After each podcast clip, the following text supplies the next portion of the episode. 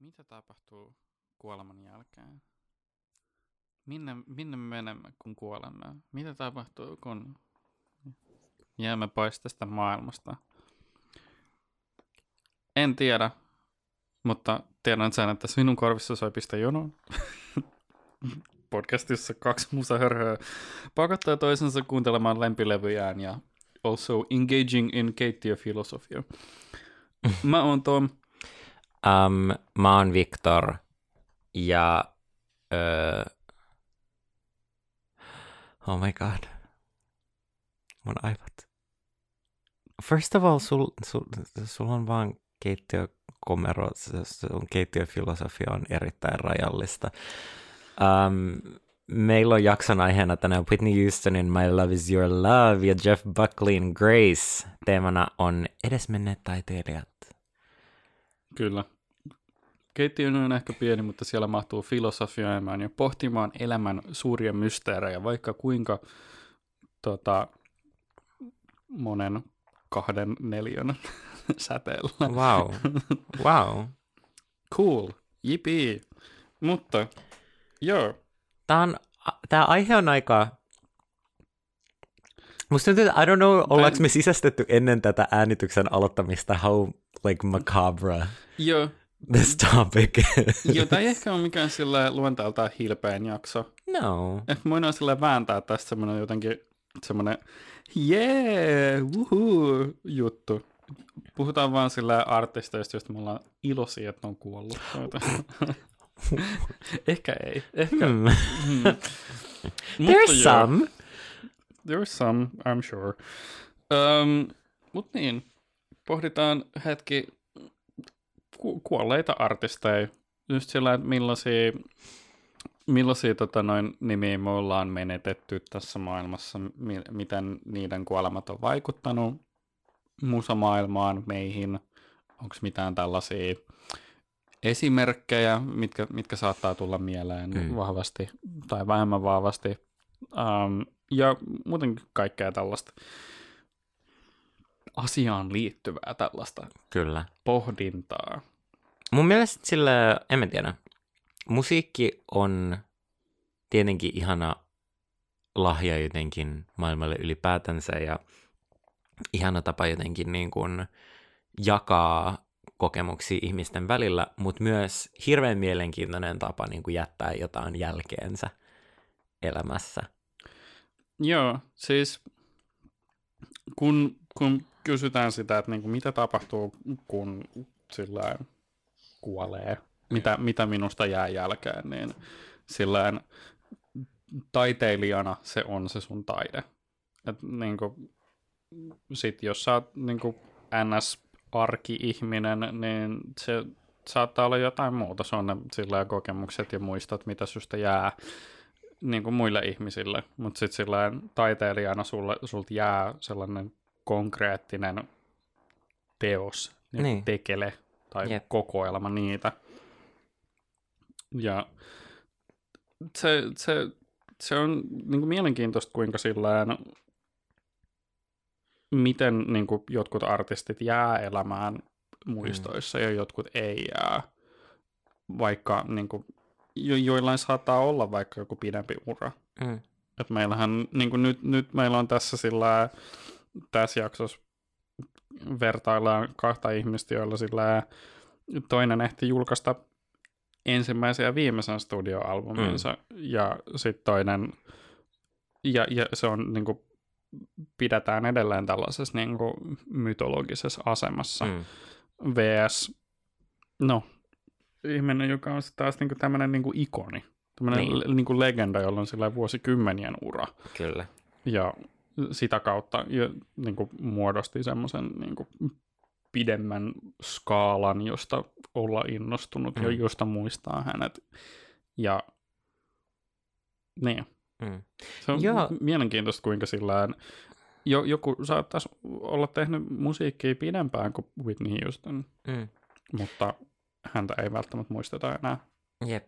Joo, ja sitten toisaalta myös se, että miten taide voi olla niin kuin jälkihistoriassa, joka ei edes ole enää kiinni sussa ihmisenä jotenkin, että niin kuin me lauletaan lauluja, joita on laulettu vuosisatoja, eikä kukaan tiedä, kuka ne on alun perin kirjoittanut tai säveltänyt, mutta se taide elää silti.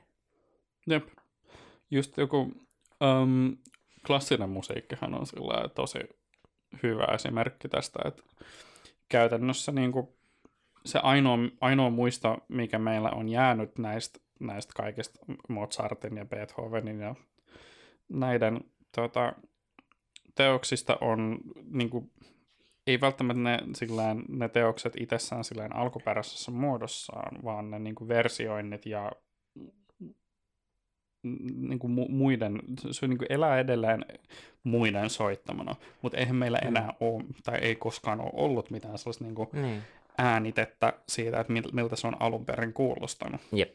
Mutta me edelleen silleen muistetaan näitä ihmisiä sitä kautta, että silleen joku Für Elise lähtee soimaan, niin sitten mulla on heti silleen, että toi on se klassisen musiikin tällainen niin kuin lähes klisee toi juttu. Ja se on mielenkiintoista. Muutenkin mä aina välillä pohdiskelen sitä, että niinku just klassista musiikkia, että miten sä määrittelet ylipäätänsä, että mitä on hyvä klassinen musiikki nykymaailmassa, koska sillä sä et tiedä, millainen se alkuperäinen on. Eikä sillä kukaan nykyään elossa oleva ei luonnollisesti ole voinut kuulla esimerkiksi Mozartin tekeleet silloin, kun ne on alun perin ollut silleen ensimmäistä kertaa maailmassa. Että se on silleen jotenkin semmoinen, että se on niin kuin kannettu eteenpäin. Niin. Ja suuri osa siitä tulee vähän siitä, että, sillä, että ne on ollut aikanaan suosittui ja se on vaan pysynyt. Koska onhan niin kuin vaikka kuinka paljon näitä kaikkia säveltäjiä, jotka todennäköisesti on silleen, niin kuin, ihan vaan silleen kokonaan silleen unohdettu. Sillä, että niistä ei välttämättä ole enää mitään silleen jälkeäkään. Niinpä. Jep.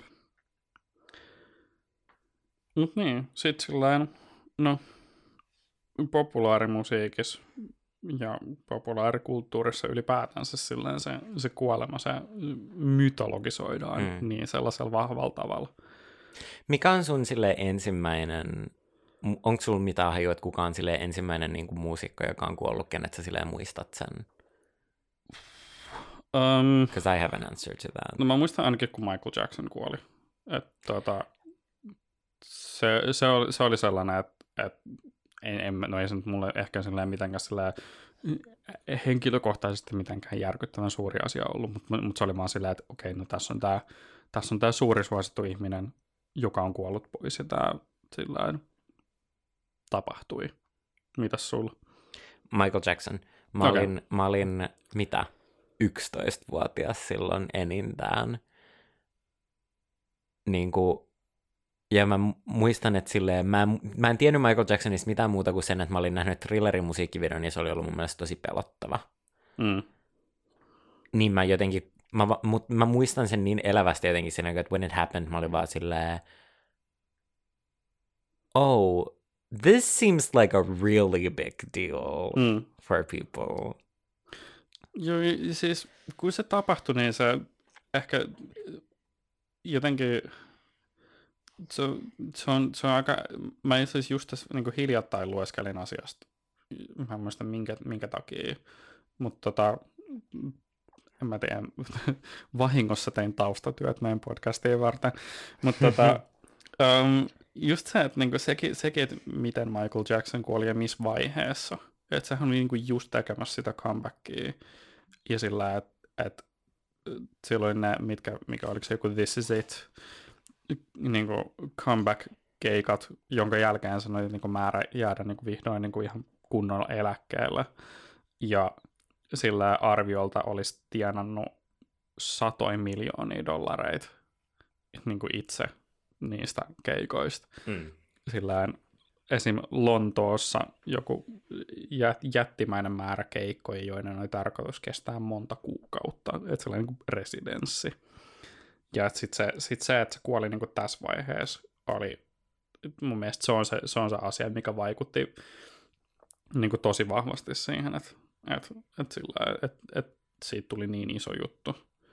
Mä veikkaan, että niin kuin jos tätä comeback-juttua ei olisi tapahtunut, niin sit olisi ehdottomasti ollut vähän sillä jengi olisi ehkä ollut vähän kriittisempiä siitä, että minkä takia me ollaan niin suruissamme tästä, koska Jacksonilla nyt on kaikki nämä syytökset. Niin.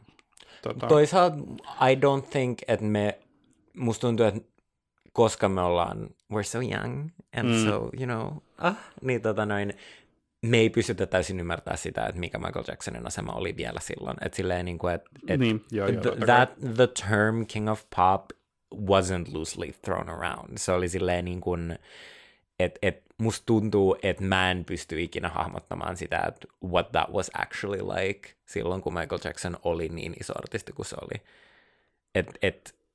It was pretty crazy. Joo, mä niinku pikaselasin sen Wikipedia-sivun läpi, ja siis siinä oli esimerkiksi sellainen maininta, että se oli joku random B-puolisinkku. Silloin, kun se julkaistiin, niin ja se mahdollisesti jopa kantaa edelleen tätä maailmanennätystä. Se on ensimmäinen kappale maailmassa, joka on mennyt suoraan niin kuin kappaleiden lista ykköseksi ensimmäisellä viikolla. Et yleensä niissä saattaa olla se, että se niin kuin lähtee jostain, niin sitten alkaa hiljalleen nouseen, kun se suosio nousee. Mutta Michael Jackson on niin kuin ainoa ihminen, tai ensimmäinen ihminen maailmassa, jolla se on mennyt kirjaimellisesti heti sinne ykköseksi. Yep. Ja se ei edes ollut mikään sillä suuren levyn sillä suuri sinkku. Se ei ollut mikään Earth Song tai Bad tai jotain vastaavaa, vaan se oli vaan sillä joku vähän sillä sivubiisi. Ja sillä se oli massiivinen, totta kai. Mutta mä sanoisin kyllä kuitenkin silti, että se, minkä takia se oli niin suuri uutinen, oli just se, että se oli me oltiin niin vahvasti siinä kynnyksellä, että se olisi just palannut. Of course, the timing was very specific, mutta silleen we cannot ignore, että kyseessä on yksi kolmesta. Totta kai. Yksi kolmesta artistista koko maailmassa, jotka on myynyt yli 100 miljoonaa niin kuin levyä worldwide, niin kuin et se on niin kuin as both as a solo artist and as a member of a band, ja myynyt yli biljoonaa niin kuin levyä, fucking niin kuin miljardi levyä on. It's a pretty It's monta nollaa. Jep. Thriller on vieläkin kaikkien aikojen myydyin albumi. Et niinku, it was wild. Mut joo, se oli silleen, että I remember that. Sitten mä muistan sen jälkeen aika hyvin, kun Amy Winehouse kuoli. Mä muistan, että mä kuuntelin radioa niihin aikoihin, ja siitä uutisoitiin tosi silleen paljon. Ja sitten kolmas on, että I remember very vividly when Whitney Houston died. Ja mä muistan, mitä radiossa otettiin I Will Always Love Youta. Ja se oli kans sellainen, että mä olin silleen, oh, fuck. Että this is, I mean, silloin mä olin jo, jos on ollut 2010-luvulla, niin mä oon ollut jo silleen vähän vanhempi. Mä oon ollut niinku peruskouluikäinen kuitenkin siinä vaiheessa. Tietenkin. Oliko se 2012? Joo. Niin niinku at my big old age of 14, niin mä olin silleen niinku, että fuck, että this is someone who will like leave a void in music after her passing. Ja silleen sellaisia on tullut niinku sen jälkeenkin, missä mä oon ollut silleen, että I think, että just niinku tällaisia muusikkoja, kun kuolee. Että mun mielestä silleen David Bowen ja Princen kuolemat molemmat oli sellaisia silleen, niinku, että holy fuck. Joo. Mä muistan, kun David Bowie kuoli. Se oli siis tosi intensiivinen holy fuck hetki. En mä oo koskaan ollut silleen järkyttävän suuri Bowie-fani, mutta sillä, että esimerkiksi Siis just se homma, että miten se viimeinen levy, se Black Star, oli käytännössä sellainen, että niinku, I'm going to die, I know of it. Se pitänyt sen niinku käytännössä salassa kaikilta. Ja hetkinen, kuinka pian sen julkaisun jälkeen se kuolikaan? Siis...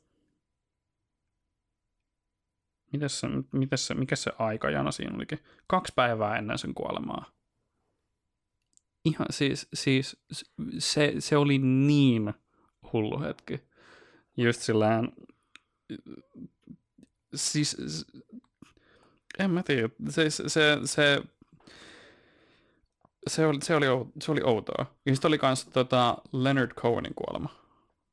Kun se kuoli ja se oli sellainen, niin kuin, ne sen viimeiset levythän alkoi olemaan tosi sellaisia, että niin kuin, minä tiedostan sen, että olen vanha ja kuolen pian. Ja sitten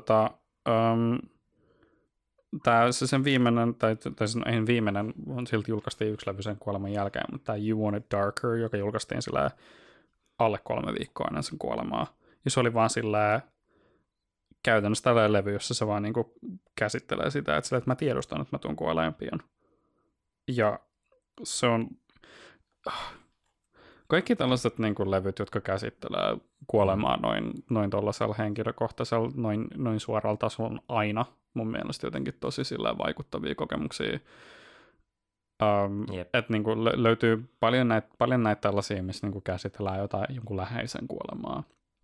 Vaikka joku Touché Amoré Stage 4 esimerkiksi edelleen mun silleen lempilevy of all time, mutta sitten samalla kans on vaikeampia kuuntelukokemuksia aina. Ei sitä voi kuunnella silleen niinku kauhean hyvällä fiilisellä. Mutta niinku näitä löytyy, mutta sitten vaikka Nick Cavein viimeiset pari levyä. Ne on kanssa ollut silleen käytännössä sitä, että se on käsitellyt sitä, että sen niinku poika kuoli.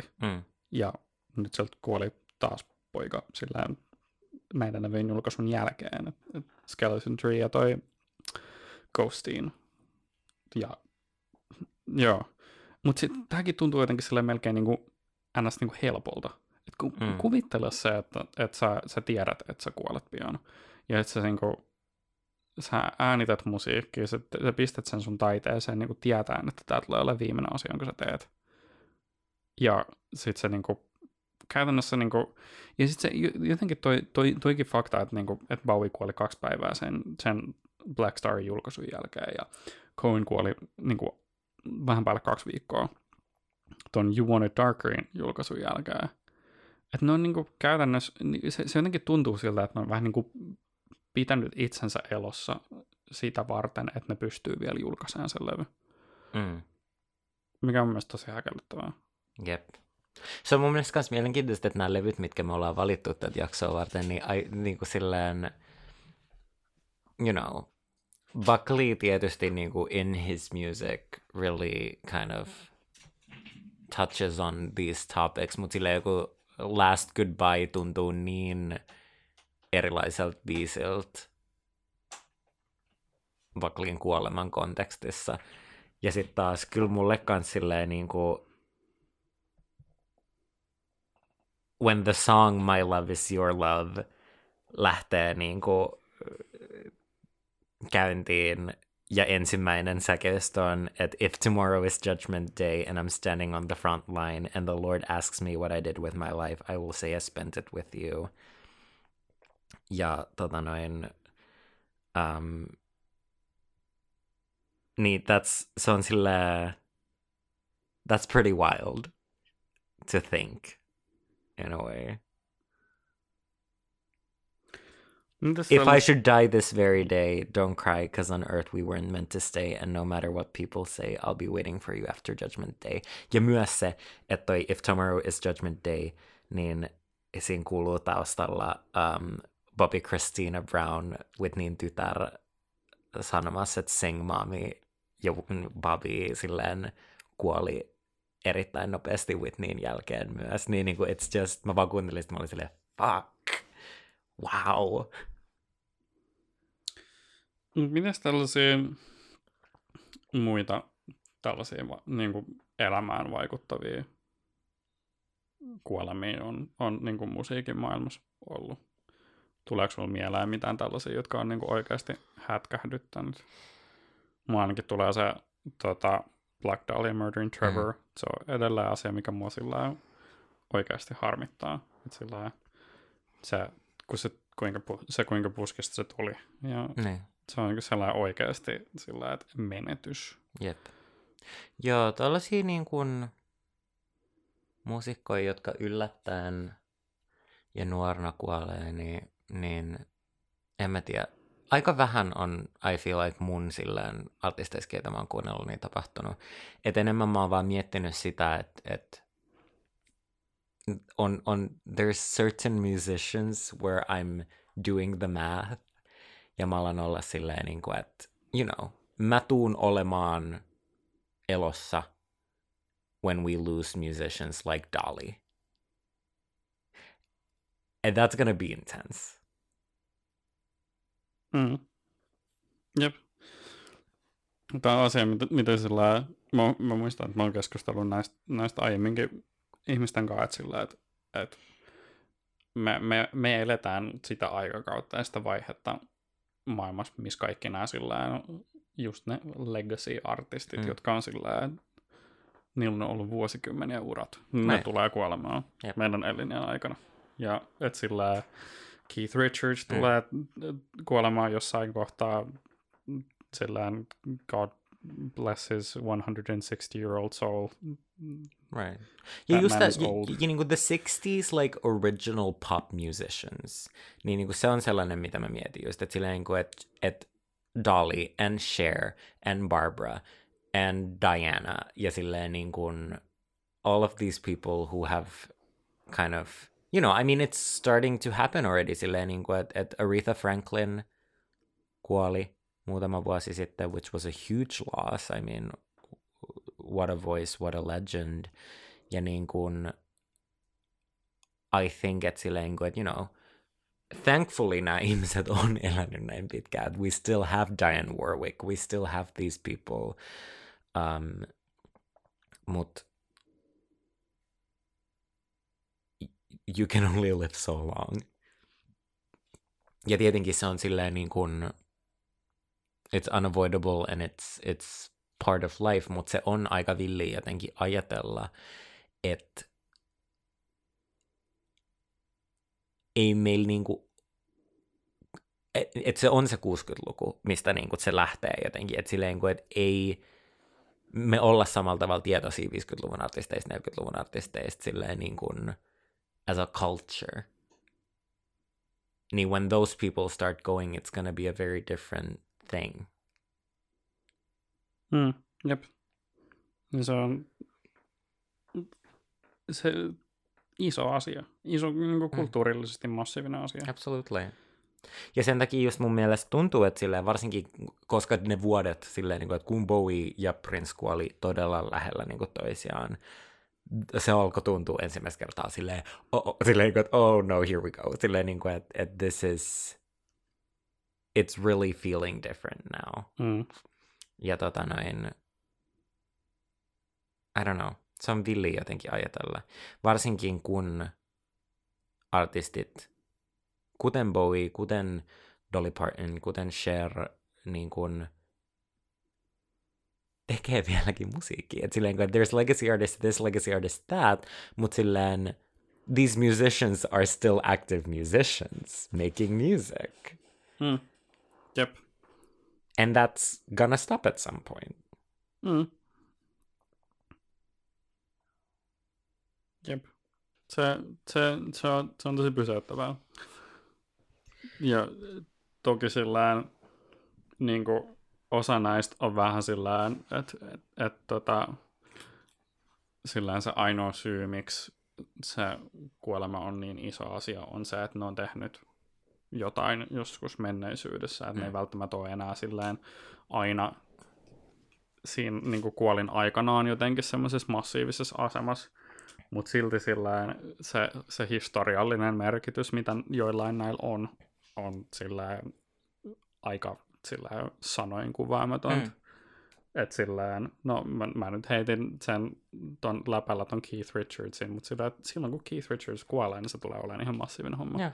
Että silleen, niin.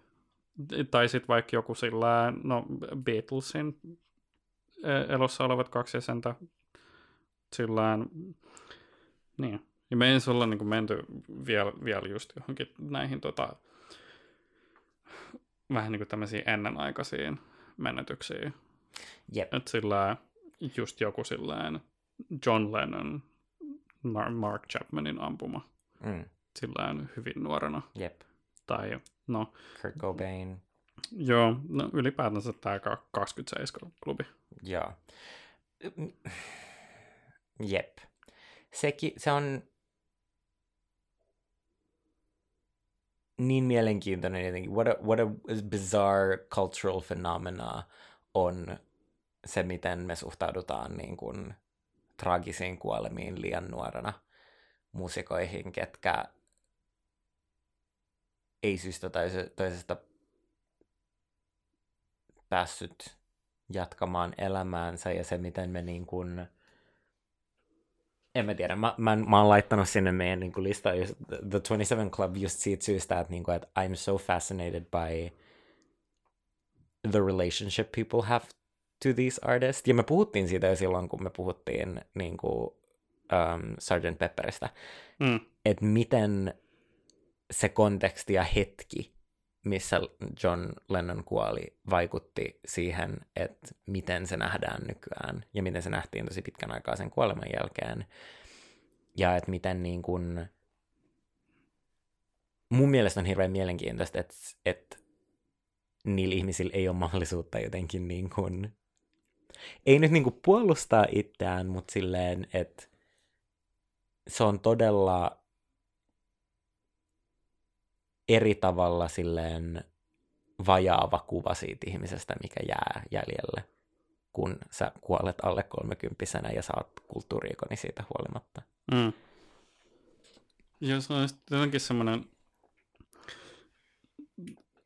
se on jotenkin tässä vaiheessa se tuntuu olevan niin yhdistelmä sitä sellaista, niin kuin just toi ennenaikainen menetys. Ja sitten siinä on myös just se, että sitä on mytologisoitu, sitä niin kuin numeroa niin pitkään.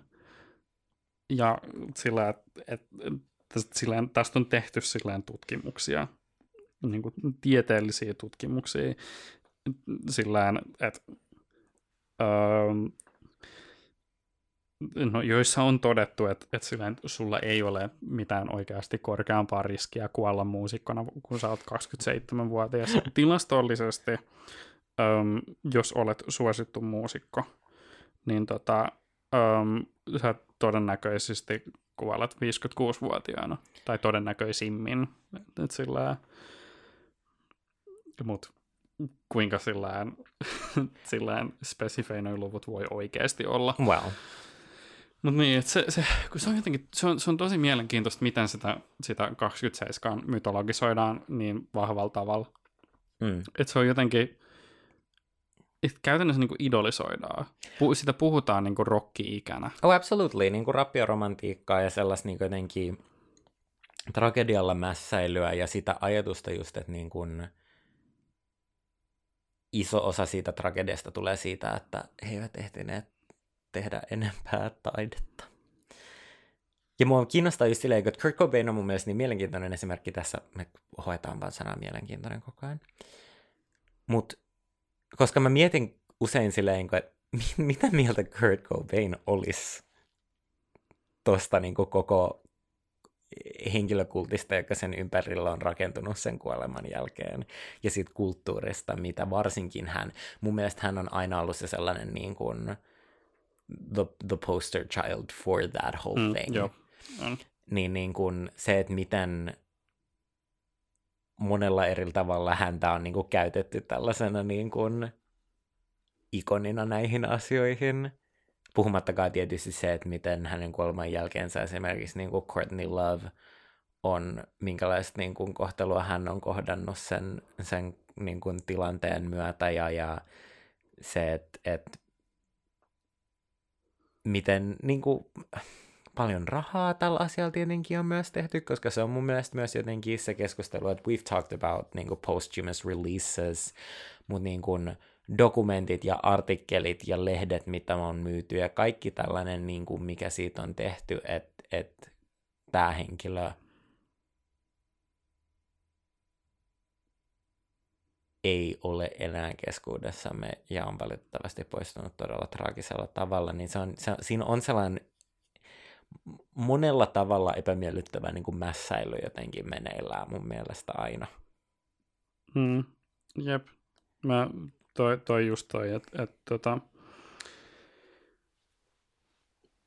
että mitä mieltä Kurt Cobain olisi siitä asiasta, on tosi, no jälleen kerran sanotaan mielenkiintoinen pointti.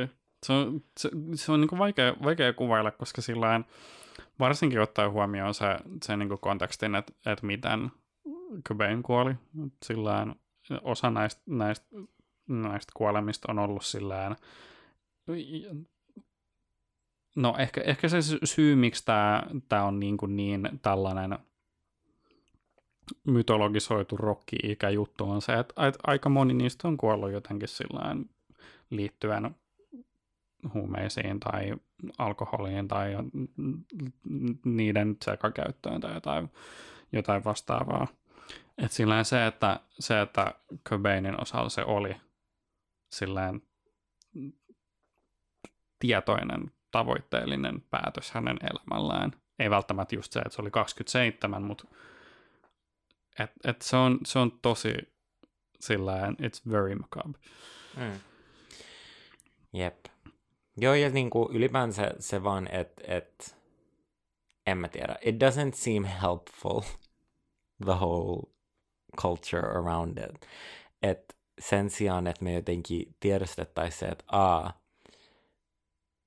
on syy, minkä takia nämä ihmiset, on se sitten kirjaimellisesti niin suorasti itsemurha kuin mahdollista, tai sitten se, että on esimerkiksi niin kuin just päihteiden väärinkäytön kautta niin kuin päätynyt, vaikka yliannostuksen kautta kuollut, niin että nämä kaikki juurtaa juurensa siihen, että nämä ihmiset on ollut onnettomia, ja että there has to be some reason, ja että niin kuin we can't separate like the music industry and fame from that.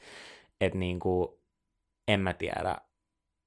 Ne on tietenkin syitä on monia ja people are different and they're convoluted things, mutta silleen mun mielestä on niin outoa olla jotenkin silleen,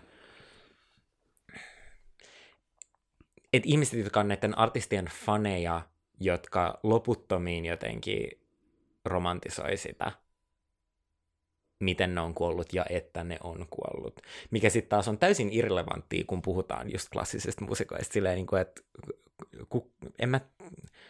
Mozart kuoli jotenkin. I don't really know or care how. It's not really relevant. He did, and there's music left after him. Yep.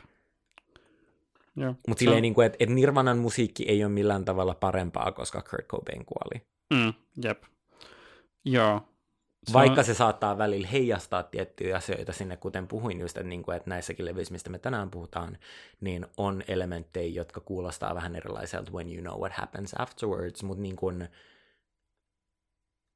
se on musiikkia, mitä nämä artistit on tehnyt, kun ne on ollut elossa suurimman osan ajasta. As we know, these posthumous releases aren't our favorites. Mutta niin kun, I think that's what the focus should always be on. Even though we can be sad and think it is sad that these people died before they maybe should have. Jep. Joo. Just noi posthumous jutut on mun mielestä vaan sairaita.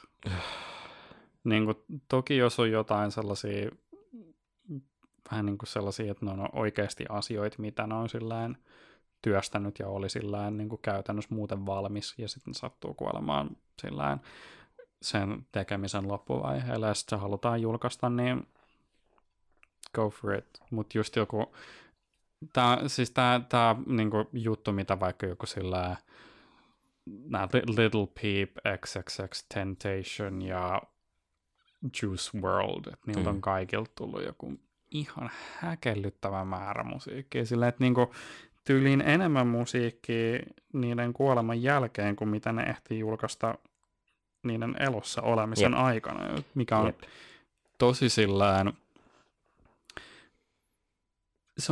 Se on se niinku mun mielestä se varjopuoli siinä, tai niinku suurin varjopuoli siinä, että mytologisoidaan artistien kuolemia. Et se on jotenkin tämmöinen niinku, vähän niin kuin merkkipaalu artistin niinku urassa. Ja sitten tietysti mun mielestä näissä artisteissa sekä when it comes to these artists like Whitney, niin kuin Amy Winehouse, myös mun mielestä on tärkeää tiedostaa myös se, että se suhtautuminen näihin artisteihin oli tosi erilainen silloin, kun oli vielä elossa.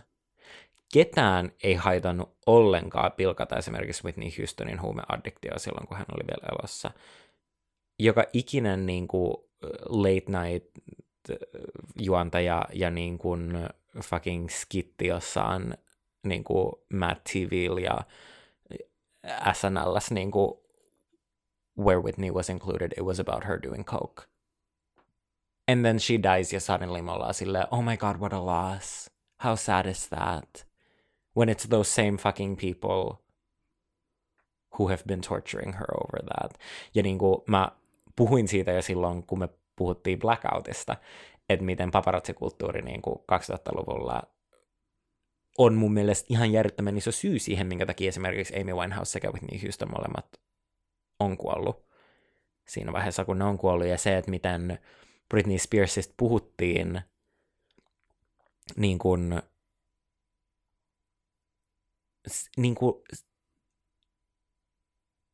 että kirjoitettiin artikkeleita, missä oli silleen, että is she the next Anna Nicole Smith? Että niin kuin, että arvailtiin sitä, että kuka näistä julkiksista seuraavaksi kuolee yliannostukseen. Mm.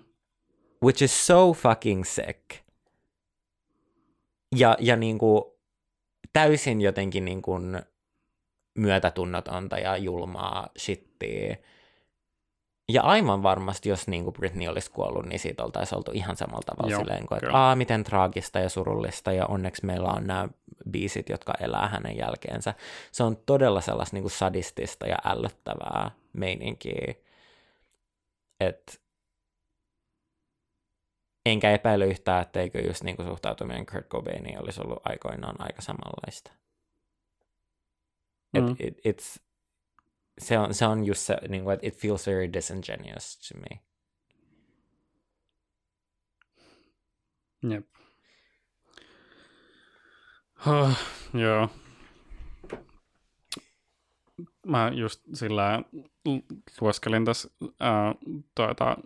emo-rap Wikipedia-sivuun, ja siinä niin kuin introtekstissä mainitaan spesifisti just noin Lil Peep, XXXTentacion ja Juice WRLD, jotka kaikki on kuollut. Kaikki kuoli, mitä sillä parikymppisinä. Ja it's wild, it is crazy. Don't do drugs. Don't do drugs. Yes. And don't be famous. Famous is a disease that's killing everybody it touches. Yes. Hei, hypätään levyihin. Wee! Mä pistin Victorin kuuntelemaan Jeff Buckleyn Grace-levyn. Tää on Jeff Buckleyn ensimmäinen ja viimeiseksi jäänyt studioalbumi. Julkaistiin vuonna 1994. Ja niin, tämä on tällainen, joka on jäänyt historiassa tällaiseksi vähän tämmöiseksi, ei välttämättä mytologisoiduksi, mutta tämmöiseksi niin kuin klassikoksi, ehkä vahvasti osittain sen takia, että tämä jäi sen ainoaksi levyksi. Tämä oli sellainen levy, että mikä ei välttämättä ollut kummallekaan meistä entuudestaan ihan järkyttävän tuttu. Että sillä, että molemmat ehkä tiedättiin joku biisi tai pari tältä levyltä, mutta että on molemmille meistä aika uusi kokemus. Mutta mä halusin valita tämän just sen takia, koska tämä levyn tarina on mun mielestä tosi mielenkiintoinen. mä mitään sillä läpsästä itseämme aina, kun me sanotaan sana mieleen. I know. Mutta niin, mun mielestä tämä on tosi mä koitan keksiä jotain muuta sanaa. Kiinnostava. Kun se ajatus, että tämä jäi sen viimeiseksi ja ainoaksi levyksi. Ja se on niinku se syy, miksi tämä levy on niin tämmöisessä korkeassa asemassa.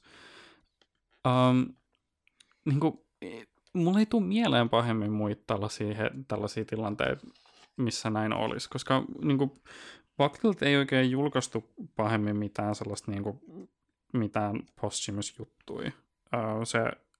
Se kuoli silloin, kun se oli niinku alkamassa työstään sen tokaa levyä sen bändin kanssa. Mut sit sillään, no live-äänityksiä. Niin, live-äänityksiä, joo. Tai siis kyllä se silti julkaistiin tää tällainen niinku kompilaatio Sketches from My Sweetheart the Drunk, joka on tällainen niinku, se on käytännössä niinku vähän tällaisia, no siis My Sweetheart the Drunk, se olisi ollut se sillään se levyn varsinainen nimi, mut sitten sit sitä ei koskaan sillään niinku tehty varsinaisesti loppuun, että niinku käytännössä sillä, että niinku se äänitettiin suurimmilta osin, mutta sitten se Jeff Buckley ei ollut tyytyväinen siihen, ja se sillä basically scrappasi sen koko homman ja halusi äänittää sen kokonaan uusiksi, ja sitten se kuoli. Että sillä, että käytännössä niin kuin kaikki mitä tästä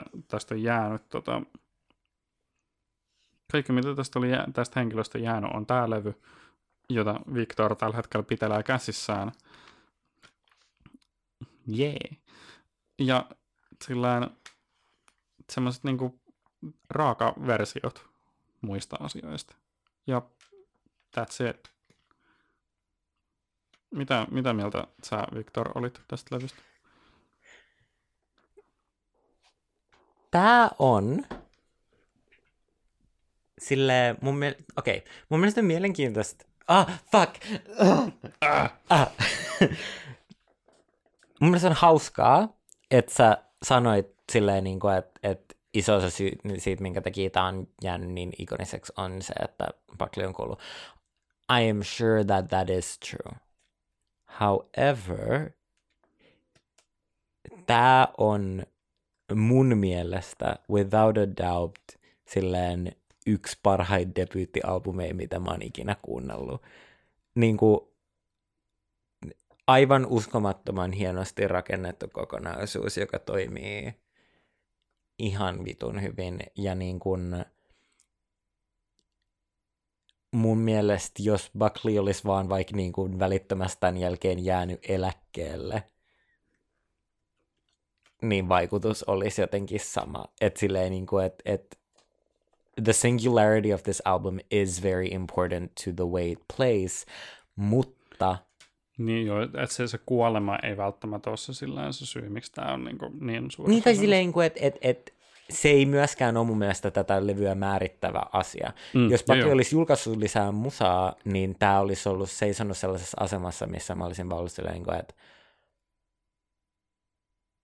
damn, imagine releasing this as your first album. Joo. Joo, kyllä mä tajun, mitä sä meinaat. Ja toki silleen, kun mä sanon ton, niin mä sanon sen siitä asemasta, että mä oon ihminen, joka kuulee tästä levystä vuosikymmeniä, tai no, kuuntelen tätä levyä vuosikymmeniä sen julkaisun jälkeen, niin totta kai mä ajattelen sen siinä niin kuin kuolema ainoa viimeinen levy kontekstissa. Yep. Mutta mä oon samaa mieltä kyllä, että siinä mielessä, että jos se olisi jäänyt eläkkäin, jos olisi vaan päättänyt sille, että en mä nyt jaksakaan julkaista enää mitään musaa, niin kyllä tämä olisi edellään semmoinen niin kuin merkkipaalu ehdottomasti. Mutta sillä olosuhteet huomioon ottaen mun mielestä se kuolema on aika sillain merkityksellinen osa tämän levyn mytologiaa. Joo, siis niinku, mut joo, mä oon tietenkin kuullut Jeff Buckleyn version Hallelujahsta. Pretty hard to miss. Mutta myös Tämän levyn Lilac Wine on, mä oon jotain kautta vaan löytänyt sen, ja se on ollut mun soittolistoilla vuosia, ja se on aina ollut mun mielestä hirveän kaunis biisi. Joten tää niin kuin rauhallisempi puoli Jeff Buckleyn soundista oli mulle niin kuin tosi tuttu. Ja mun mielestä oli tosi mielenkiintoista kuunnella tätä levyä ja löytää sitten se, miten eri suuntiin se soundi menee tällä levyllä. Että se ei ole pelkästään sitä hitaampaa, kitarasäästettyä, balladimaista, vaan että siellä on myös rock-elementtejä, siellä on menevämpää, siellä on niin kuin musiikillista hauskanpitoa, politiikkaa, asioita, jotka tuntuu olevan sekä hirveän ajansa tuottoksi että omalla tavallaan niin kuin ajattomia. I really, really enjoyed it. Ja niin kuin, en mä tiedä, toi niin kuin tällainen oma jotenkin niin kuin maailmansa muusikkoja, jotka, koska mä niin kuin, vaikka mä ymmärrän tietenkin, että Buckleyn kuolema on niin kuin omalla tavallaan samaa kategoriaa niin kuin vaikea kuin John Lennon. Niin musta tuntuu, että ysärillä oli myös sellainen niin kuin outo subcategory of like silleen the Jeff Buckley, Elliot Smith,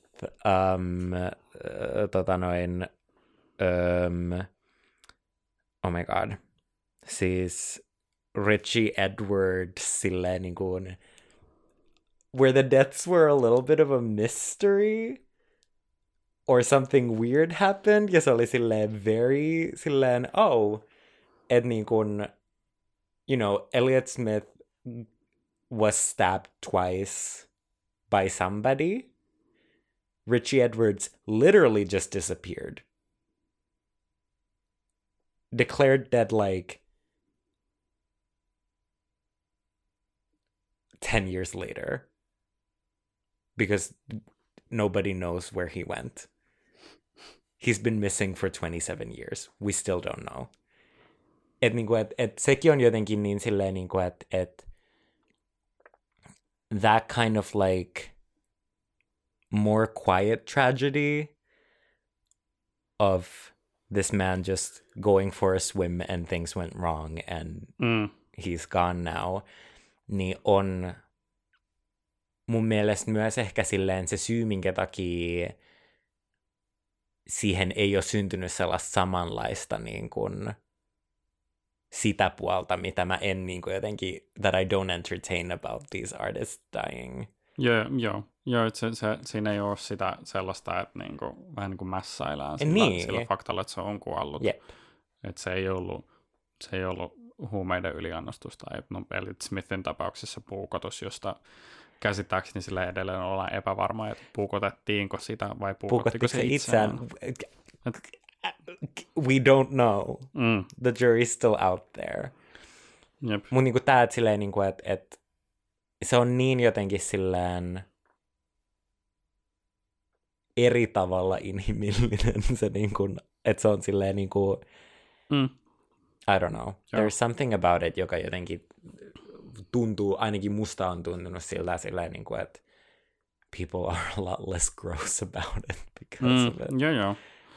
Ja eihän tämä levy niin kuin myynyt hirveän hyvin aikanaan silloin, kun se julkaistiin, eikä sen kriittinen menestyskään ollut mitään sellainen niin hehkuvaa, mitä se, verrattuna siihen, millaisessa asemassa se nykyään on. Että sillä nykyään sitä pidetään tällä yksi kaikkein aikojen parhaista levyistä käytännössä. But it is a really good fucking record, though.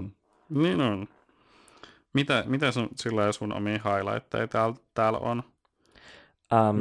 Mistä kaikesta sä tykkäsit eniten? No kuten sanottu, niin Lilac Wine on mun mielestä ihana biisi. Siinä on silleen, ylipäätänsä tällä levyllä on biisei, mun mielestä ihan jo silleen Mojo Pin aloituksena niin kun tuo esiin elementtejä, mistä mä tykkään hirveän paljon, jotka muistuttaa mua esimerkiksi Joo, se keskitalosta mä oon ennenkin puhunut. Että there's this weird, twangy, kind of distant eeriness about it, mikä mun mielestä on aina tosi ihanaa kuunneltavaa. Mun mielestä on tosi kiva kuulla sellaisia. Välillä tulee elementtejä silleen, niin kuin jopa vähän sellaista niin kuin minä ja Ville Ahonen maista mun mielestä Buckleyn musiikissa läpi, which I of course enjoy. Ja sitten toisaalta, kun se menee vähän aggressiivisemmaksi, kun siihen tulee vähän enemmän sellaista niin kuin särmää, niin sitten mä pystyn jotenkin kuulemaan, että miten Buckleyn musiikki on saattanut vaikuttaa esimerkiksi Fiona Appleen, kun Fiona on äänittänyt sen ensimmäistä levyä, ja silleen, niin kuin, että what are those influences? Että mun mielestä niin kuin Lilac Wine, Love You Should Have Come Over on mun mielestä ihana biisi. I really enjoyed that one. I mean, Hallelujah. Se on paras versio siitä biisistä. Of course, like, obviously. Easy.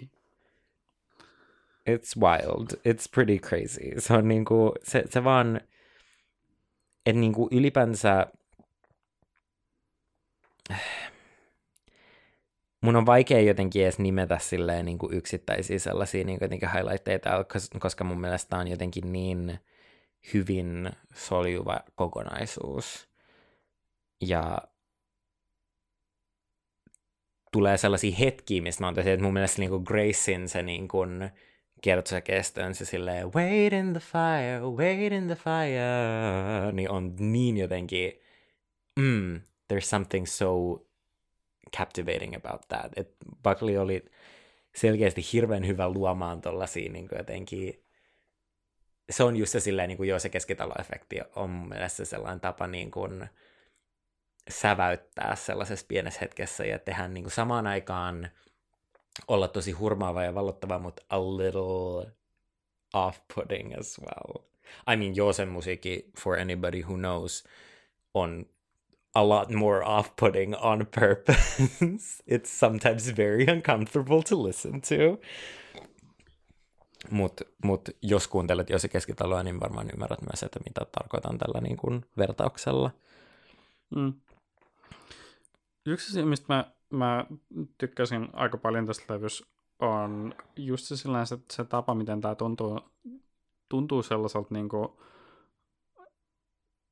miten tämä nyt silleen selittäisi? Ehkä enemmän silleen singer-songwriter-portfoliolta kuin silleen niin kuin levykokonaisuudelta. Jep.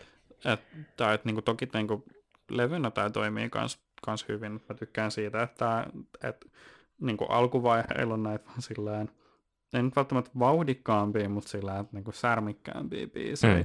Ja sitten tuossa niin kuin puolesvälissä tulee toi Hallelujah, Love You Should Have Come Over, Corpus Christi Carol, jotka on sillään niinku, se on tosi niinku, aika niinku seesteinen, sillään rauhoittunut meininki. Mutta sitten kun mä tykkään siitä, että niinku tässä on, niinku, no, jos tota Forget Her-biisiä ei lasketa, kun se on sillään niinku, vähän niinku lisätty siihen myöhemmin, että se on niinku alun perin ollut biisi, jonka ei ollut tarkoitus olla sillä levyllä. Tai käsittääkseni se oli sillä, että sen piti olla 5. biisi tällä levyllä, mutta sitten Buckley päätti, että So Real olisikin siinä. Se jätettiin tästä pois. Että niinku, vähän niinku se niinku oikea perusversio tästä levystä loppuu Dream Brotheriin. Mutta sillä niinku 10 biisistä 3 on covereit jossain määrin. Että sillä just toi Lilac Wine on kans coveri. Ja sitten toi Hallelujah, just toi Corpus Christi Carol on sillä perinteinen, sellainen, miten se kansanlaulu tyyppinen juttu. Että sillä, että esimerkiksi just joku Jeff Beck on kans versioinut sitä yhden levyllä. Mä muistan, kun mä kuuntelin tätä podin varten ekaa kertaa läpi, ja sitten mä olin vaan silleen, että wait a minute, it's the... obviously, joo, totta kai se nimi nyt on sama. Mä en ihan niin kuin sillä jostain sit ihan heti osannut yhdistää sitä, mutta sitten mä tajusin, että nyt tähän on tää kansanlaulu. Ja sillä että tässä esitellään tosi paljon kaikkia niin kuin näitä Buckleyn eri puolia. Just toi, niin kuin toi Corpus Christi Carolissa siinä, kun keskitytään siihen, kuinka sillä taitava laulaja se oli käytännössä. Että just sillä no niin, että sillä siltä luonnistui kaikki sillä vähän niin kuin tämmöinen rokahtavampi. Jep.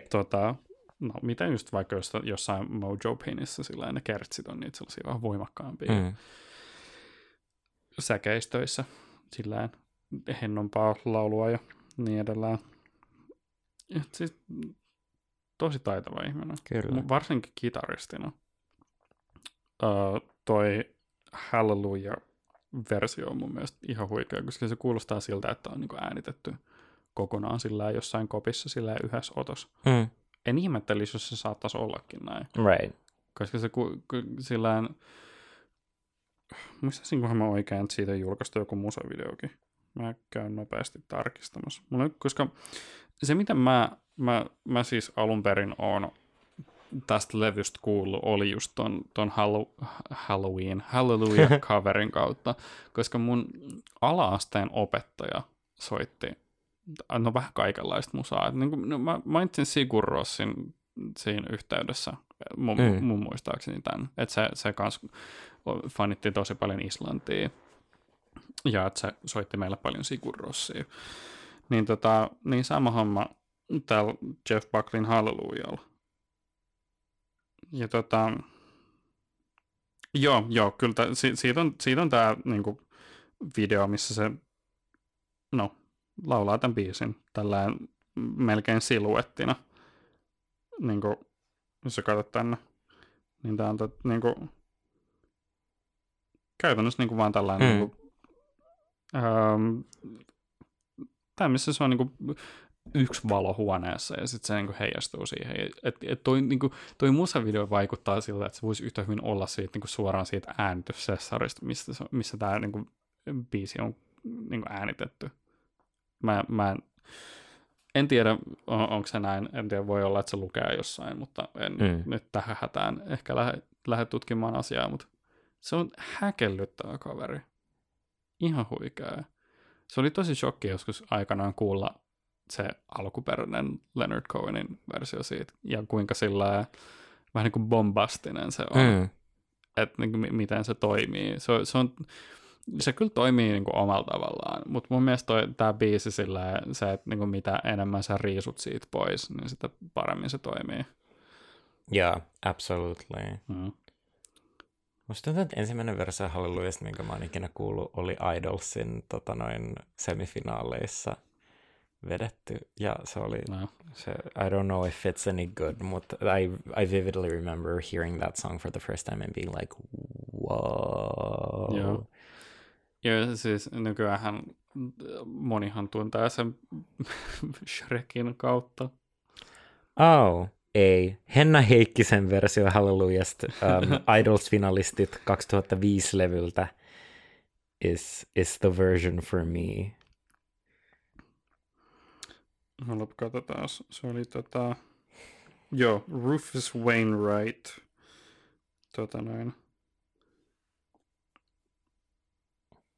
joo, alkuperäisen Shrekin soundtrack. Alkuperäisen Shrekin soundtrackihän on sillä myynyt tuplaplatinaa jenkeissä. Se on. As it should. Yes. Henna Heikkinen, if you're out there, Slay Queen, what is she doing today?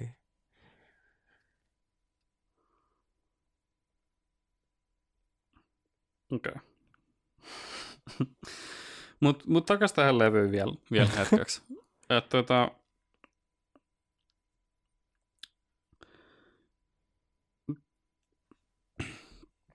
mulla ei tule mieleen nyt tähän hätään muita muusikoita, jotka olisi julkaissut vaan yhden levyn elämänsä aikana. Tai no okei, no siis muistasin, että Lil Peep ainakin oli sillä, että se ehti julkaista sen jonkun, mutta en muista kauhean tarkkaan sen enempää. Mutta sillä että vertaa niin näihin, jos vertailen tätä, että niin Buckley oli elossa, kuoli sillä 90-luvulla ja sitten meillä on nämä niinku modernit, missä modernin aikakauden tallettajat, niinku, missä käytännössä niinku ollaan koko ajan äänittämässä asioita, ja noi postiumit jutut on helpompia tehdä, koska niinku saattaa olla paljon enemmän kaikkia raakileita. Niinku silleen Buckleyn aikana kaikki on äänitetty analogisesti ja niin edellään. Niin, et jos jotain on jäänyt jäljelle, niin ne on kirjoitettu paperille enintään. Niin, just tämä. Niin, onko niinku nykyaikana edes välttämättä mahdollista, että syntyisi tällaisia niinku Buckley-tarinoita, missä joku äänittää silleen käytännössä yhden levyn ja sitten se jää vähän siihen.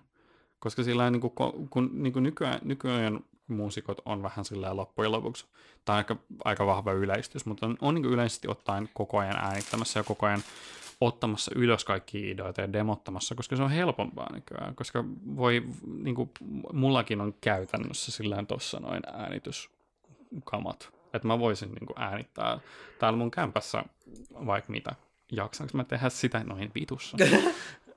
Mut jos mä ryhyn muusikoksi, niin mä laitan mun testamenttiin, että kaikki keskeneräiset työt pitää tuhota välittömästi, kun mä kuolen. I've decided.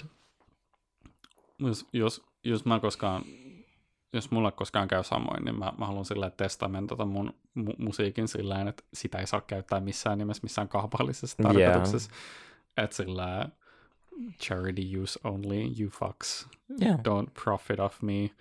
I think that's fair. Only people who can get money from that are my parents and my cats. Give money to Lily, the little kitty.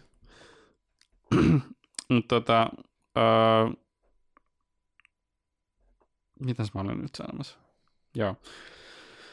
Niin että se jotenkin tuntuu siltä, että Buckley on ehkä vähän tällainen niin kuin viimeisiä tämmöisiä artisteja, joita ajatellaan, että okei, hän kuoli nuorena ja hänestä ei jäänyt hirveästi jälkeen. Että just tämä, kun tämä niin kuin tapahtui tässä vaiheessa, että kaikki tapahtui vielä silleen pitkälti analogisesti ja niin edelleen. Vaikuttava levy. Yeah. Ja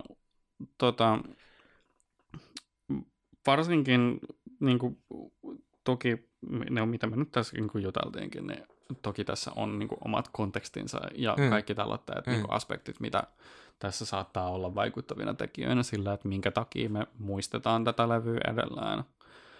Niin mun mielestä se hienoin asia tässä levyssä on kuitenkin just se, että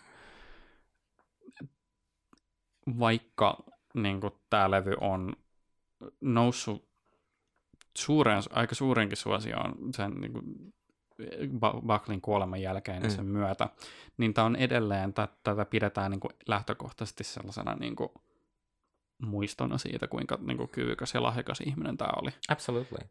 Eikä sellaisena, niin kuin, että niin kuin, nyt ei mässäillä sillä, että okei, no tässä on tämmöinen taiteilija, joka kuoli vähän nuorena ja tehdään tästä leffaa ja tehdään tästä jotain TV-minisarjaa ja kaikkea tällaista. Yeah. Se on niin kuin jätetty vähän niin kuin siihen ja mun mielestä se kohottaa tämän levyn arvoa tosi huomattavasti.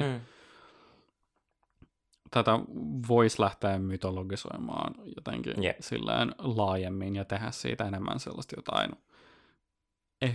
Ehkä hän riisti oman henkensä ja ehkä tämä levy on hänen viimeinen silleen hyvästi. Right. Niin kuin, no. The Last Goodbye. Niin. But I don't think that the music needs that. Niin, ei. I think it stands on its own. Kyllä. Tai silleen, just se on ehkä se, mitä mä aiemminkin yritin sanoa, on, että jos mä olisin kuunnellut tämän levyn, enkä olisi tiennyt, että Jeff Buckley on kuollut, niin it wouldn't have changed my opinion on the album. I would have felt the same way as I do now. Which is that this is a really good record. Yes. Olen iloinen, että olen anastanut tämän joskus isäni CD-kokoelmasta. Ja se lojuu tuossa nyt minun pöydälläni. Loistavaa. By the way, jos joku haluaa myydä mulle CD-soittimen, hit me up. Kalliokiertää on niin kuollut ryhmä nykyään. I'm so annoying. Kato torista. Mä katoin, mutta ne on niin rumia. Nobody has a cute CD player. Sad. Mitä mun kannattaa kuunnella tältä artista seuraavaksi?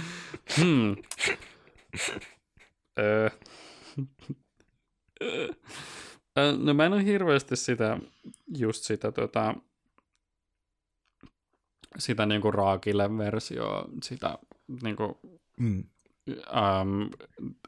sketch-versioa siitä sen siitä tokasta levystä olen pahemmin kuunnellut, mutta mä katsoin vähän jotain silleen live-juttuja, niin ihan silleen mielenkiintoista katsoa vähän, kuinka silleen, että niinku ainahan on näitä tällaisia tilanteita, missä on vähän joku, että joku on virtuoosi levyllä, niin, mutta onko se livenä? Niin se on ihan tsekkaamisen arvoinen asia. Mm-hmm. Mutta niin, vähän vaikea sillä antaa kauhean tarkkaa spesifejä suosituksia tämän ulkopuolella sattuneista syistä. Mutta meillä on seuraavaa. Mitä mä kuuntelin?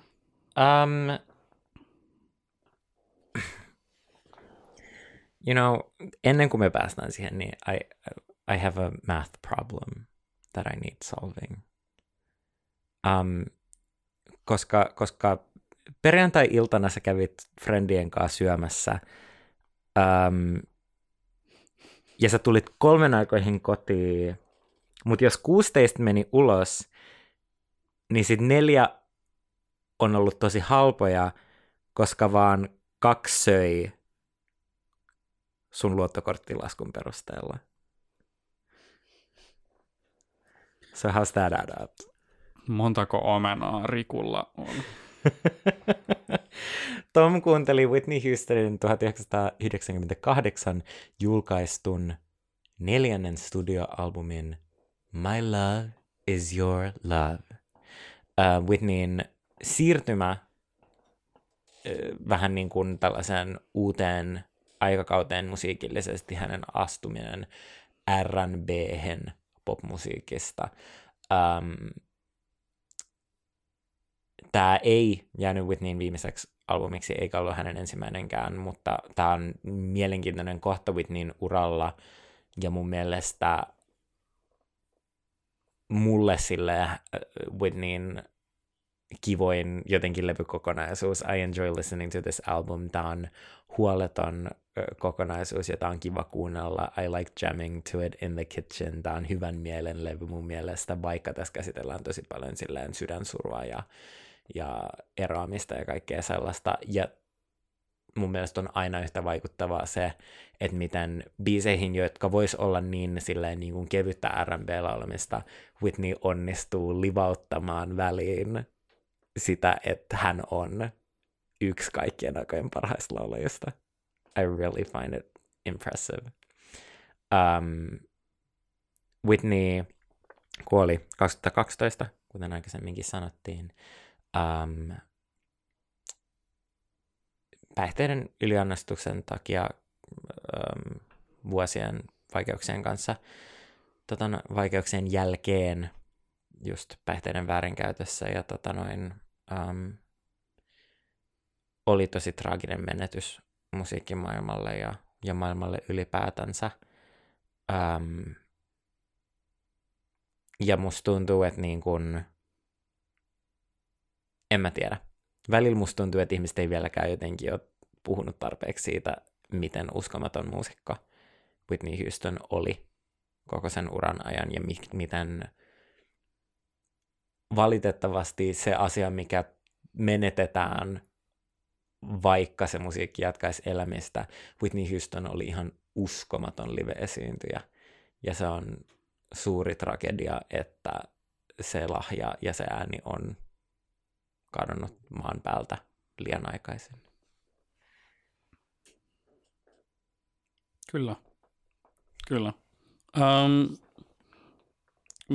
Mulla Whitney ei ole koskaan ollut mitenkään sillään järkyttävän silleen tärkeä. Et mä muistan, kun Whitney kuoli, niin mä olin yksi niitä, jotka oli sillä, että big whoop, tämä henkilö ei ole tehnyt oikein mitään viime aikoina muuten kuin ollut vain sillään ongelmissa päihteiden kanssa. Ja sillään, se on sellainen stanssi, mitä mä olen katunut. Tosi sillään, niin kuin epäkunnioittavaa sillään, tapa ajatella ihmistä. Mutta niin loppujen lopuksi, vaikka mä siitä mun sillään, high horsesta pääsin eroon, niin silti en mä koskaan jotenkin löytänyt sellaista kauhean syvää arvostusta Whitneyt kohtaan sillain musiikillisesti, sillain vaan, koska en mä, niin kuin tämä koko homman konseptihan on, että me kuunnellaan erilaista musiikkia. Kyllä. Niin se vaan jotenkin mä en koskaan sillain kohdannut sitä niin kuin jotain I Will Always Love You tai I Wanna Dance with Somebody niin kuin enempää. Että oli ihan mielenkiintoista kyllä kuunnella, varsinkin just sillä siihen kontekstissa, että tämä on ollut sillä vähän sellainen niin merkittävä vaihe sen urassa. Että mitä mä lueskelin, niin tämäkin on vissiin sillä aikanaan ei ole ollut niin mega menestys, että on vähän niin kuin myynyt vähemmän, mutta ehkä se arvostus on sitten kanssa noussut siinä niin kuin aikana sen jälkeen. Vähän niin kuin just tuolla Buckley level kanssa. Ei ole eka vikalevy. Mutta just sillain, niinku, mitä mä mietin sillain, tai muistelen kaikkia näitä niinku, levyn kansia, mitä mä oon nähnyt Whitneyltä, niin musta tuntuu, että tää on se, minkä mä oon niinku, tää on se vähän niinku, se, tuntuu siltä sellaiselta ikoniselta levyltä. Ja mä huomasin kanssa, Tidalissa oli tällainen hauska juttu, että mä voin vaikka näyttää sen sulle tässä samalla. Siis silloin, kun kuuntelee tätä levyä, niin tämä niin kansi jotenkin elää tällä. Tässä on kaikkea vähän animaatioita, tässä on noin valot jotenkin menee tällä kivasti. Ja en mä tiedä, toi tuntuu sellaiselta asialta, mikä niin säästetään sellaisille levyille, jotka on jotenkin sellaisessa niin oikeasti korkeassa klassikko-suosio-asemassa jotenkin. Niin se ehdottomasti kans sillä vähän niin kuin jollain tapaa nosti tätä levykokemusta. Että sillä vähän niin kuin sillä, että okei, että vaikka tämä ei ole sen ensimmäinen tai viimeinen levy, niin tämä on kuitenkin sillä merkittävä. Yeah. Ja sillä just toi, että niin kuin sä sanoit silloin, kun sä esittelit tämän levyn mulle ja muutenkin kun mä lueskelin tästä, niin tämä on tällainen, missä se on niin kuin, ottanut aika paljon uusia elementtejä sen musiikkiin mukaan ja kaikkea tuollaista niin kuin, vaihtanut sellaisesta, niin kuin, miten se nyt sillä sanoisi, vähän miten se, ehkä soulful pop tai jotenkin sellaisesta niin kuin, mennyt tämmöiseen niin kuin, hip-hop, kevyt R&B juttuun. Yeah. Ja se oli ihan kiinnostavaa miettiä myös sitä kontekstia, että tämä on niinku uusi asia hänelle kanssa. Pakko myöntää, että ehkä ei ollut sillä mun lempilevy parista syystä. Niin me vähän tässä heitettiin läppää tässä ennen äänittämisen aloittamista. Ja unohdettiin mainita myös tuon Buckley-levyn osalta.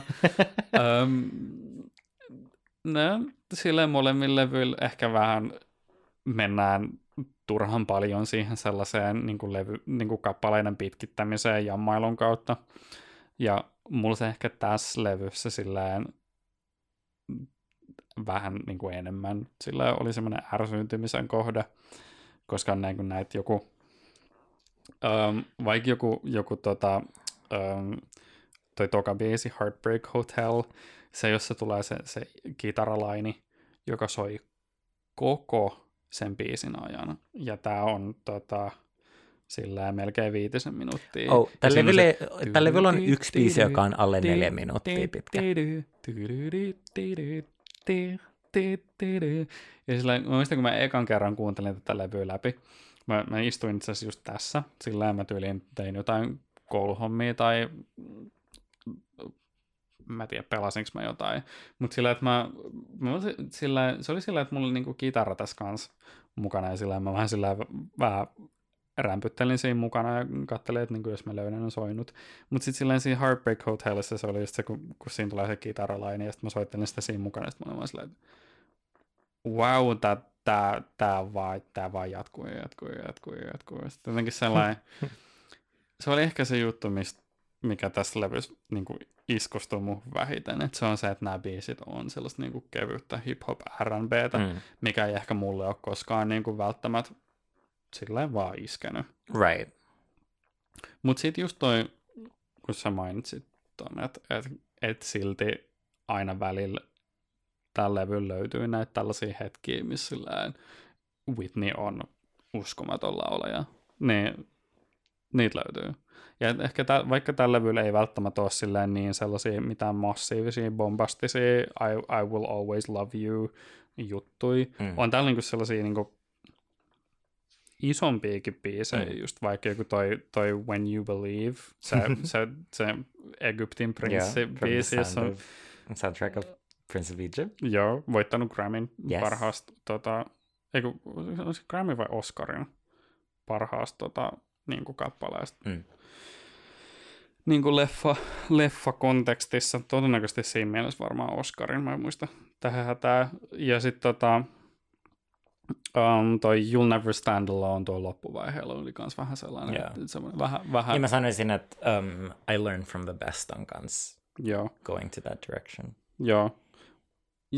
Tää levy silti vähän sillä, en mä tiedä, sulautuu yhteen mulle aika monessa mielessä. Kyllä tällä on sellaisia niin kuin omia highlightteja, että on just toi It's Not Right, But It's Okay. Siinä on se tunnelma. Se on mahtavaa. Just jotenkin se... the rhythm of that song is so insane to me. Sillä se koko niinku säkeistöön se... I pack your bag so you can live down for a week. Yes, I am. Silleen niinku...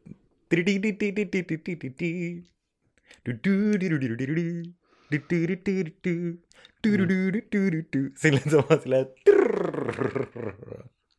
You bet your ass, että toi on jaksotraileri. And I'm happy about that. Joo, että silleen, niinku... Tämä silleen, niinku... Samalla oli niitä asioita, jotka silleen viehättiin mua tässä levyssä aika vähän, mutta sitten kans just se, että niinku, Whitney on niinku se kantava voima tässä. Yeah, niinku, of course. Obviously. Ja sitten mun mielestä täällä on sellaisia biisejä, mistä mä oon jotenkin silleen, että just I Learned From The Best on yksi mun lempibiisejä tällä koko levyllä. Mun mielestä siinä on niin hyvä se jotenkin silleen, se koko premissi, että mä rakastan, musta tuntuu, että tää levy on vahvimmillaan silloin, kun nämä on erobiisejä. Et silloin kun sieltä tulee se silleen, niin kuin, että se on just se silleen, että se Learn From The Best, niin se silleen, and so you know the way it feels to cry, the way that I cry when it's too. Että kun Whitney saa antaa vähän niin kuin asennetta. Ja sama mun mielestä esimerkiksi I Bow Outin se silleen niin kuin... no ihan jo se niin kuin biisin nimikin, kun se lauletaan sieltä silleen I bow out, I won't be staying around, baby. Niin silleen, että mun mielestä se on jotenkin, it always brings so much life to the music. Jep. Joo, tää, niinku tässä on, niinku aiheeltaan tää levy on sillä just vähän sillä rakkauden eri puolet, yep. Ne hyvät ja huonot. Ja mä oon samaa mieltä, että niinku parhaimmillaan tää levy on niinku noista tollasissa niinku, ei välttämättä niinku sellaisissa rakkaus on kivaa. Just toi, niinku, vähän toi title track on mun mielestä vähän se kertsi on vähän se. It's very 90s. Not in the best way necessarily. Joo. It would take an eternity to break us. I mean, mutta sitten taas toisaalta sopimassa mun mielestä tosi tarttua. Siinä kärsissä oli itse asiassa tosi villilaini. Toi Your Love Is My Love, My Love Is Your Love. It would take an eternity to break us and the chains of Amistad couldn't hold us. Ja sillä... Niinku... What? The Amistad, eli... silleen kuubalainen orjalaiva. Ja silleen tosi silleen vahva tällainen asia niin sisällyttää sun kertsiin. Joo. Että silleen aika silleen niin konkreettinen ja vahva esimerkki. Whitney, se on hauskaa, koska siinä tulevan elokuvan trailerissa on a recreation of an interview, missä siltä niin kuin back in the I Wanna Dance with Somebody niin kuin just aikoina kysyttiin siitä silleen, niin kuin, että ihmiset on kritisoinut sua siitä, että sä et tee niin kuin, that you don't make black music. Ja sit niin kuin, musta tuntuu, että silleen tää on, tää levy tuntuu jossain määrissä vähän silleen vastaukselta niin kuin to that accusation, että se on silleen, että here I am, a black woman making black music, and sometimes it's that. Joskus on silleen throwing a line like that in there, ja sä oot silleen, woo! Woo! But it is a pretty intense line. Mm. Sillä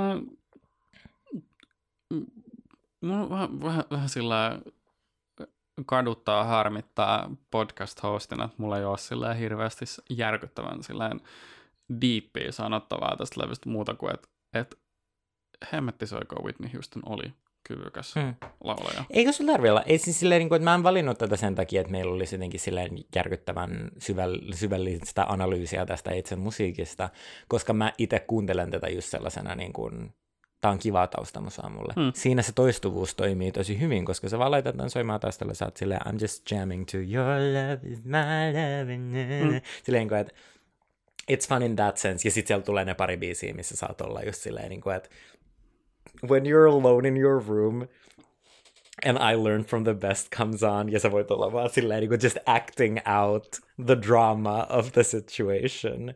That's what it's about. Mut niin kuin, että ehkä enemmän just mun mielestä silleen niin kuin mä halusin valita artistin, jolla ehti olla niin kuin just pidempää uraa ja joka ehti jättää jälkensä jotenkin musiikkiskeneen, niin kuin Whitney teki. Ja se, että tää levy on mulle itselle silleen sellainen, mitä mä tykkään kuunnella, ja toisaalta myös mielenkiintoinen jotenkin niin kuin hetki just Whitneyn urassa, koska musta tuntuu, että tää on se Whitney, mitä ei niin paljon muisteta. Et monet ihmiset muistaa jokaisen silleen niin kuin the 80s pop music silleen I'm your baby tonight, tai sit se on se silleen niin kuin mid-90s balladi Whitney, niin kuin I have nothing, nothing, nothing, paitsi että toi on kyllä kasarilta. Whatever. No, joo. Ja itse asiassa myös I'm Your Baby Tonight saattaa olla ysärillä tai whatever. These are the two types of Whitneys that people usually remember. Silleen niin kuin the gospel choir power ballad Whitney tai sitten silleen niin kuin young preppy niin kuin pop star Whitney. Niin this R&B later in life niin kuin kind of living legend Whitney mun mielestä jää vähän ihmisiltä ohi. Ja mun mielestä se, että niin kuin, että Mariah's on this record. Missy Elliott, very early in her career, is on this record. There's Faith Evans, there's Kelly Price. Täällä on silleen, niin kuin, että on myös selkeästi sellainen aika, missä Whitney on ollut silleen, että I wanna work with these musicians ja niin kuin share the love. This is all about love, this record, in many ways. Onko Whitney ollut tässä vaiheessa uraa sellainen, niin kuin mä olen sanonut mytologisoitu, mutta semmoinen niin kuin larger than life artisti, vai onko se vaan ollut sillä vähän sillä, että en mä tiedä, miten se nyt sillä selittäisi, että sillä, että vähän niin kuin NS vaan suosittu muusikko. Tää levy on, this is 6 years after The Bodyguard. Eli joo, se on ollut sillä käytännössä niin kuin uransa huipulla tässä niinku vaiheessa, tai en ainakin just ennen tätä. Niinku I Will Always Love You, I Have Nothing, Whitneyn coveri I'm Every Womanista, niinku that early 90s Whitney Houston, kun siitä tuli just tää silleen, että these are songs. Niin niinku, I think, tässä vaiheessa kun tää levy tuli, niin people viewed Whitney very differently. She was in that stage, missä se oli silleen, niinku, että she had done the national anthem, she had done those live performances that live forever after her. Mm. Ja niinku, sen takia musta tuntuu, että tämä levy on olemassa, että ne oli silleen, I feel comfortable doing something else now. Joo. Mites vielä Whitneyn uratan jälkeen? Niinku, oliko se, niinku, tuliko sillä vielä jotain sellaisia niinku, piikkejä, jotain nousua, vai oliko tämä, koska niinku, no, tämä levy oli sillä jonkin aikaa The Bodyguardin jälkeen, ja tämäkään ei ollut aikanaan itsessään mikään sillä järkyttävä suuri menestys. Mm. Niin oliko tässä vielä, oliko tämä vähän niin kuin semmoinen, niin kuin, ei nyt välttämättä downhill, mutta sillä tavalla, että suurimmat suosiot on takana päin, niin nyt jatkan uraani tällaisella, niin kuin sillä, että minä nyt teen omaa juttuani menolla. Joo, vähän Whitney tuli pari levyä 2000-luvulla. 2 levyä mun mielestä ja 1 holiday record, which is of course always a lovely stamp on your career. Mutta niinku, kyllä tämä oli sellainen viimeinen jotenkin niinku hetki Whitneyn urassa, missä niinku Whitney was present completely. Okay.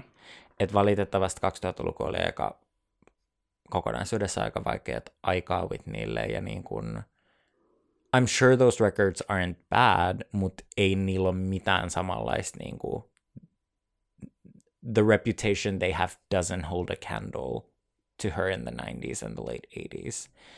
Et niinku, joo, mä sanoisin, että niinku, valitettavasti oli tosi pitkä aika ennen Whitneyn kuolemaa, kun Whitney ei pystynyt niinku, tekemään sitä, mitä hän tekee niin hyvin kuin hän pystyi sen tekemään sitä ennen. Et se on iso sääli.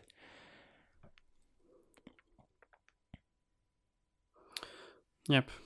Joo, no siis tää niinku sanoisin, että Whitneyin tää se yksi sellainen syy, miksi se tuntuu ehkä niin isolta shokilta, kun se kuoli, oli ehkä se, että niinku ne suurimmat suosion ajat ehkä oli vähän takanapäin sillain niinku taiteilijana. Että sit se oli just sillain, että sit siitä alettiin niinku enemmän keskittyä siihen niinku tabloidipuoleen, että yep. Et okei, no tässä on Whitney Houston, jolla on näitä päihdeongelmia.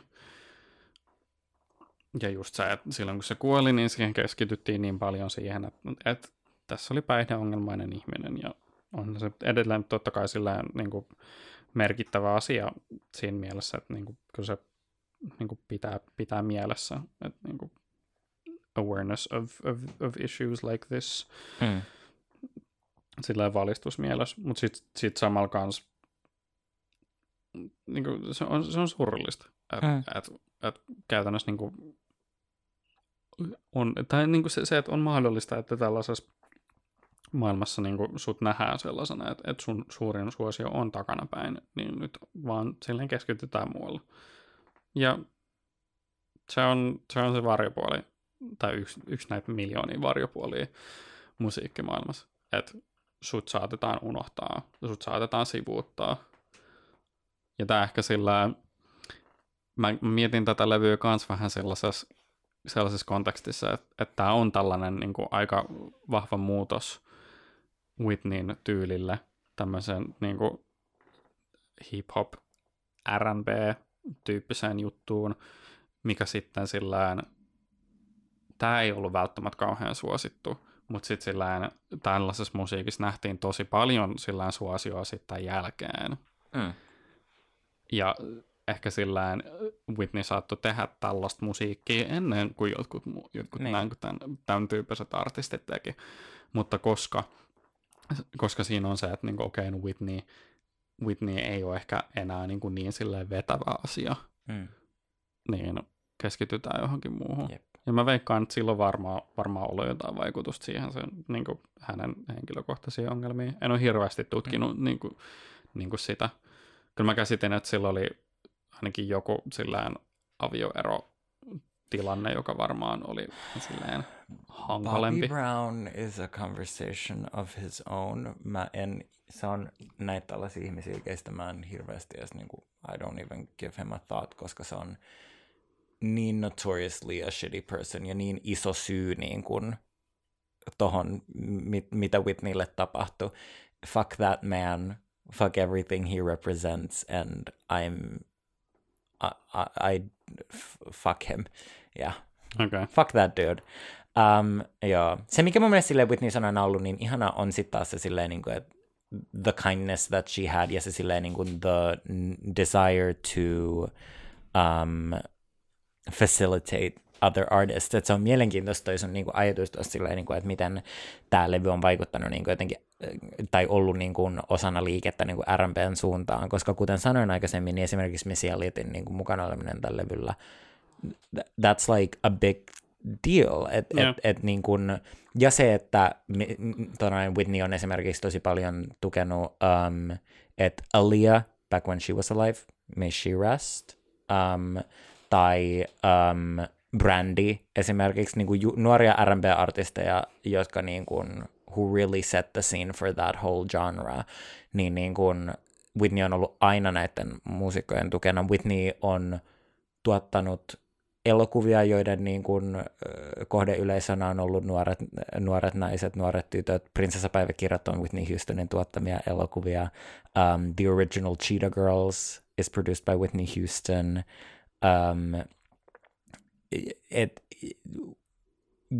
Whitney on aina ollut uransa aikana niin kuin artisti, joka on etsinyt ja aktiivisesti tukenut muita muusikkoja, joiden niin kuin lahjana uskoa, ja spesifisti nuoria mustia naismuusikkoja. And that's really fucking cool, I think. That's a really big thing about her that I've always like loved and respected. Mm. Kyllä. Much respect ja levätkö rauhassa. Mm. Ja se, että niinku, et I don't think there is an R&B musician tai niin kuin artisti, joka silleen niin kuin laulaa, jonka juttu on se, että ne on vahvoja laulajia, especially female musician, joka ei olisi jollain tavalla niin kuin velkaa Whitneylle. Yes. Että niin kuin, et I think her impact is something that will live beyond just her music. Että silleen niin kuin, että the music that she made is of course with us and that's great, mutta myös se, että we have so much more music that we have because of her. Hmm. Mitäs muuta Whitneyltä sillain? Onko sulla jotain hyviä suosituksia? Whitneyn ensimmäinen levy on tosi hyvä. Toka levykin on ihan yes, I really like it. Bodyguardin soundtrackilla on hyviä biisejä. Ja sit kannattaa katsoa Whitneyn live-vetoja. They're fucking nuts.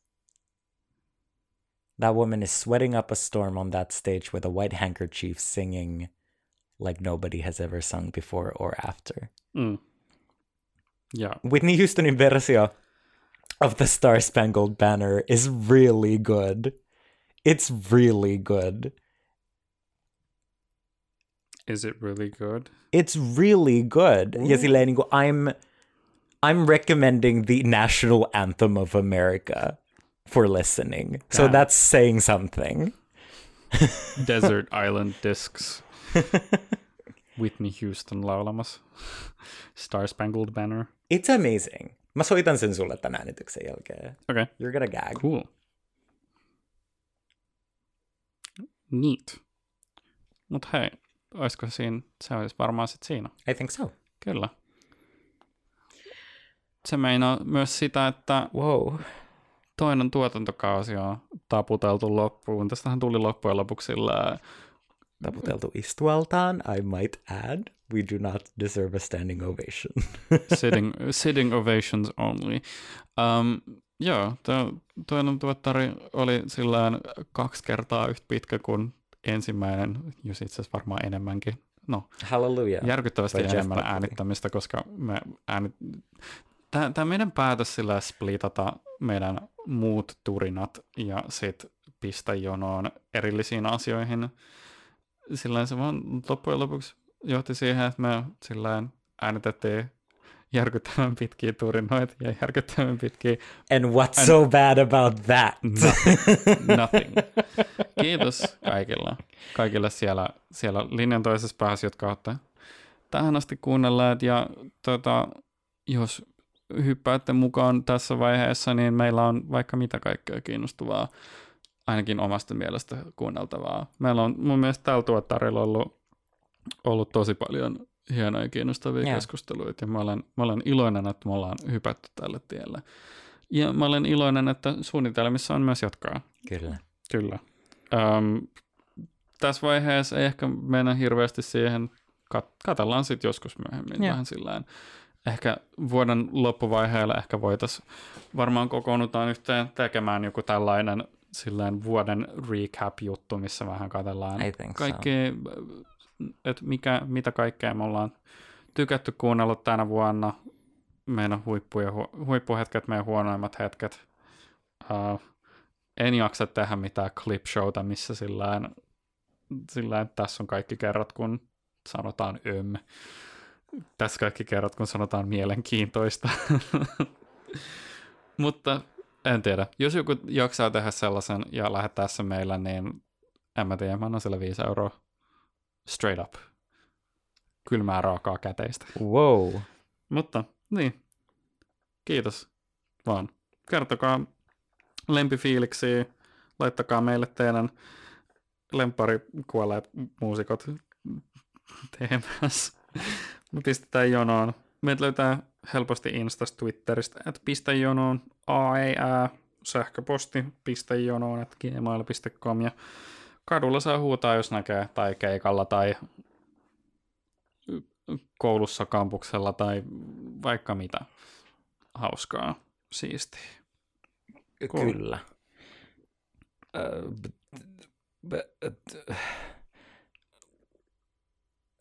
Joo.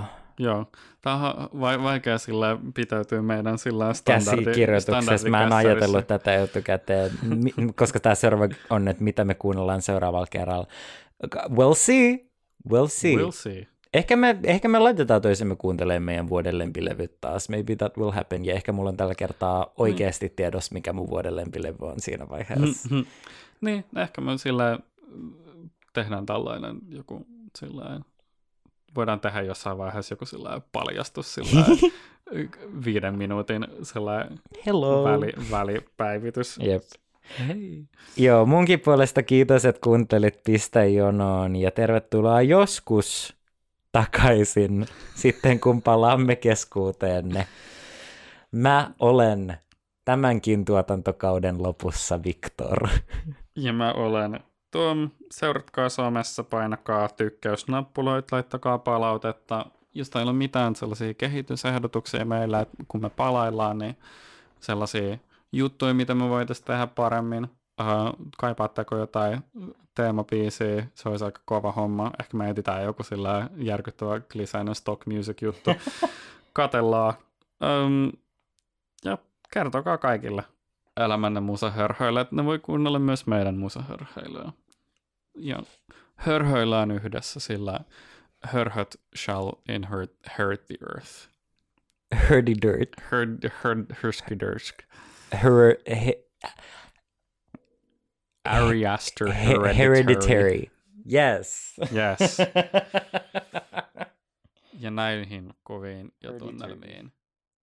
Hersky bird.